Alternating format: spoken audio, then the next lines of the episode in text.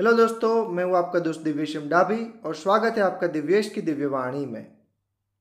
आज के एपिसोड में हम जानेंगे कि कर भला तो हो भला का क्या मतलब होता है। तो आइए चलते हैं आज की कहानी की ओर। कंडक्टर भाई साहब, मेरी बेटी बस में अकेली है। वो अपने मामा के घर जा रही है। आप उसका ज़रा ख्याल रखना। वासना आए तो उतार देना और अगर सो गई हो तो उसे जगा देना। पंद्रह साल पहले की यह घटना है। अगस्त का महीना था, बारिश का मौसम था। चौहत्तर के गाँव के सुखी और संपन्न पिता अपनी तेरह साल की बेटी जयश्री को अहमदाबाद जा रही एसटी बस में बैठाते वक्त बस कंडक्टर को विनती कर रहे थे। लड़की जिस सीट पर बैठी, उसके बाजू में अहमदाबाद के मुकेश भाई बैठे थे और चुपचाप यह दृश्य देख रहे थे और सुन रहे थे। जयश्री के पिता रमन भाई बस निकली, तब तक वहाँ खड़े रहे। खिड़की में से सलाह देते रहे, अगर खेत का काम ना होता तो मैं तेरे साथ ही आया होता। ऐसे तुझे अकेले बेचता ही नहीं। तू भी बहुत जिद्दी है। मामा के घर जाना है, भाई को राखी बांधनी है, बस एक ही रट लगा रखी थी तूने भी। वरना आज तक तुझे अकेले कहीं नहीं जाने दिया। बाप की चिंता अब भी चालू ही थी। जयश्री बेटा, अपना ख्याल रखना। खिड़की से हाथ बाहर मत निकालना, और ये कलयुग है, किसी पे भरोसा मत करना। कोई कुछ खाना पीना दे तो मना कर देना, और वासना आए तो कंडक्टर से पूछ कर उतर जाना।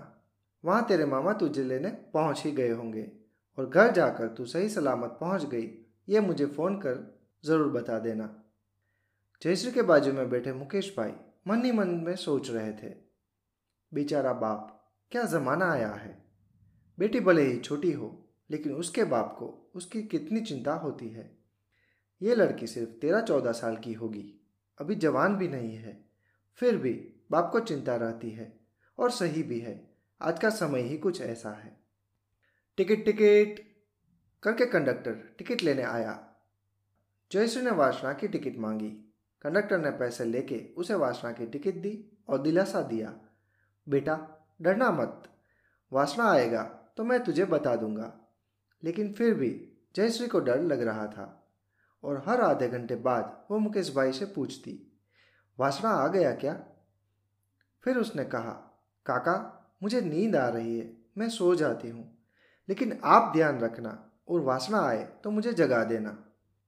वैसे तो यह घटना सुखांत के साथ पूरी हो गई होती, लेकिन ज़िंदगी का सफ़र इतना सरल नहीं होता। गड़बड़ हुई वासना नाम के कारण। चरोत्तर में वासना नाम का एक छोटा सा गाँव है। ये बात कंडक्टर को तो पता ही थी, पर अहमदाबाद में रहने वाले मुकेश भाई को नहीं पता था।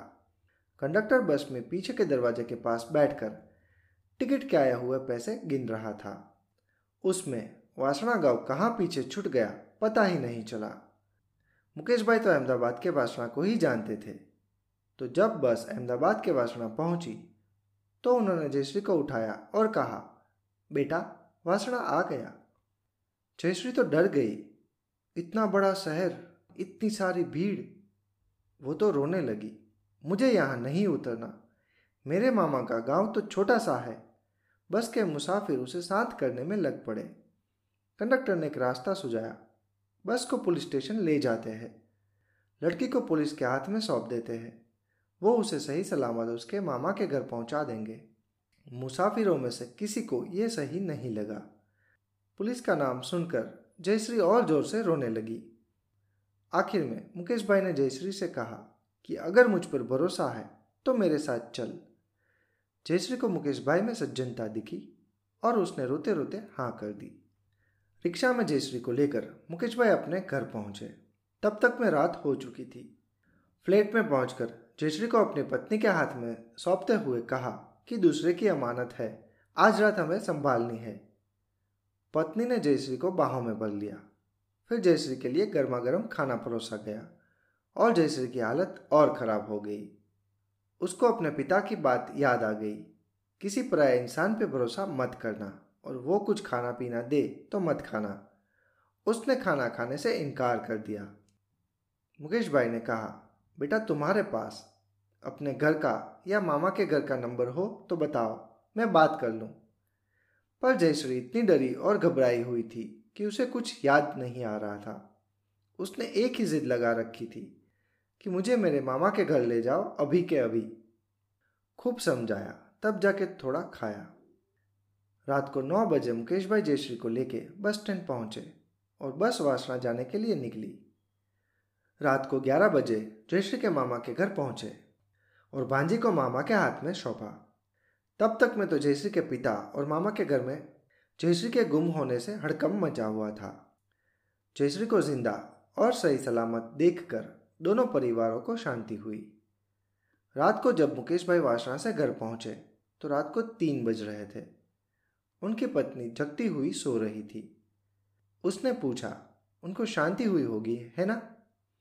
उन्होंने आपका आभार माना हम लोगों ने जो किया, इंसानियत के लिए किया, कोई आभार व्यक्त करे, ना करे, इससे क्या फ़र्क पड़ता है? मुकेश भाई के शब्दों में साफ़ लग रहा था। उन लोगों ने आभार व्यक्त नहीं किया था। लेकिन मुकेश भाई को पता नहीं था।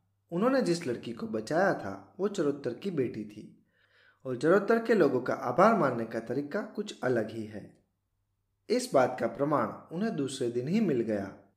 गाड़िया भर के जयश्री के माता पिता मामा मामी, मासा मासी अपने परिवारों के साथ मुकेश भाई के घर पहुँच गए। ढेर सारी भेंट सौगातें मुकेश भाई के दोनों बेटों के लिए और बहुत सारा आभार मुकेश भाई के लिए था। जयश्री के पिता रमन भाई ने मुकेश भाई से कहा कि आप नहीं होते तो मेरी बेटी का क्या होता। फिर जयश्री की तरफ़ देखकर कहा, अपने इन दोनों भाइयों को राखी बांधो और आज से यह हमारा नया रिश्ता शुरू होता है। उसके बाद खाना पीना हुआ और प्यार से सब विदा हुए। रिश्तों के बीज खेत में बो दिए थे। अब वक्त था फ़सल उगने का। फ़सल उगी, बहुत सारी उगी। साल में दो बार जब भी वेकेशन होता तो रमन भाई मुकेश भाई को सपरिवार अपने यहाँ छुट्टियाँ मनाने बुलाते। और रमन भाई को जब कभी काम से अहमदाबाद जाना होता तो वो मुकेश भाई के यहाँ ही रुकते। अब हर रक्षाबंधन, जयश्री भी दोनों वासना अपने भाइयों को राखी बांधने जाया करती। वक्त बीतता गया जयश्री अब बड़ी हो चुकी थी और बहुत ही सुंदर दिखने लगी थी।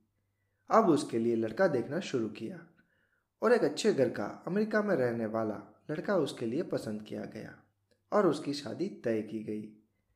अपने जयश्री बेटे की शादी है, कुछ सोचा है? मुकेश भाई की पत्नी ने पूछा। उसमें सोचना क्या है? जयश्री मुझे मामा कहती है तो हमें मामेरू तो देना ही होगा। मुकेश भाई की आर्थिक स्थिति सामान्य थी। फिर भी उन्होंने अपने पहुँच से ज़्यादा करके अपना फ़र्ज़ निभाने शादी में पहुँच गए। शादी हो गई हनीमून भी हो गया। अब दूल्हे को अमेरिका वापस जाने का टाइम आ गया था। और जयश्री को साथ ले जाने के लिए फॉर्मेलिटी भी पूरी करनी थी और इसलिए अहमदाबाद जाना ज़रूरी था। जयश्री अपने पति को लेकर मामा के घर पहुँची। दूल्हे को आश्चर्य हुआ कि हमारी और इनकी कास्ट अलग है। तो यह तुम्हारे मामा कैसे हुए? जवाब में नई नवेली दुल्हन ने अतीत में घटी पूरी बात बताई। उसे सुनकर पति बोला, अगर ऐसी ही बात है तो मामा का सबसे बड़ा उपकार तो मेरे ऊपर है। पूछो कैसे? जयश्री ने पूछा, कैसे? तो उसने कहा कि अगर मामा ने उस दिन तुम्हें नहीं बचाया होता तो तुम मुझे पत्नी के रूप में आज ना मिली होती। मुझे भी इस रिश्ते को याद रखना होगा। फिर वो दोनों अमेरिका चले गए। उसके बाद अचानक एक दिन जयश्री के पति का मुकेश भाई को फ़ोन आया और कहा, मामा, मैं दो दिन आपके घर पर रहा, उसमें मैंने आपकी आर्थिक मुश्किली और चिंता के बारे में सब जान लिया है। अब आप परेशान मत हो, अपने बेटों को कंप्यूटर या एमबीए करवाए। अभी तो दोनों छोटे हैं, जैसे ही बड़े होंगे, मैं उन्हें अमेरिका बुला लूँगा और ये मैं आप पर कोई एहसान नहीं कर रहा हूँ। एक के साथ अपनी सगी बहन की शादी करवाऊँगा और दूसरे के लिए भी यहाँ परिचित में से कोई अच्छी लड़की ढूंढ दूँगा। सामने मुकेश भाई बिल्कुल चुप थे और उनके रोने की आवाज़ आ रही थी। दामाद ने कहा, मामा, अब क्यों रो रहे हैं? ये तो आपने बोया हुआ रिश्ते का बीज ही तो था, जिसकी अब सोलह आने फ़सल निकली है। उस रात मुकेश भाई ने अपनी पत्नी से कहा कि मुझे समझ नहीं आ रहा है। कि ब्रह्मांड का संचालन करने वाली अदृश्य शक्ति के मन में क्या होता है। जयश्री के लिए उस दिन मैंने जो भी किया, निस्वार्थ भाव से किया और अपना फ़र्ज़ समझ के किया था। वो आज चमत्कार दिखा रहा है? या फिर लोग जो कहते हैं कि ईश्वर अच्छे इंसानों का ध्यान रखता है, वरना हमने कहाँ ऐसी कोई अपेक्षा रखी थी? दोस्तों, इस कहानी से हम ये सीख सकते हैं कि अगर आप किसी का भला करते हैं तो आज नहीं तो कल। आपका भला भी होगा। कुदरत के यहाँ देर है, लेकिन अंधेर नहीं। इस पॉडकास्ट को आप anchor F M Apple podcast Google और स्पोटिफाई जैसे अन्य पॉडकास्ट पर भी सुन सकते हैं।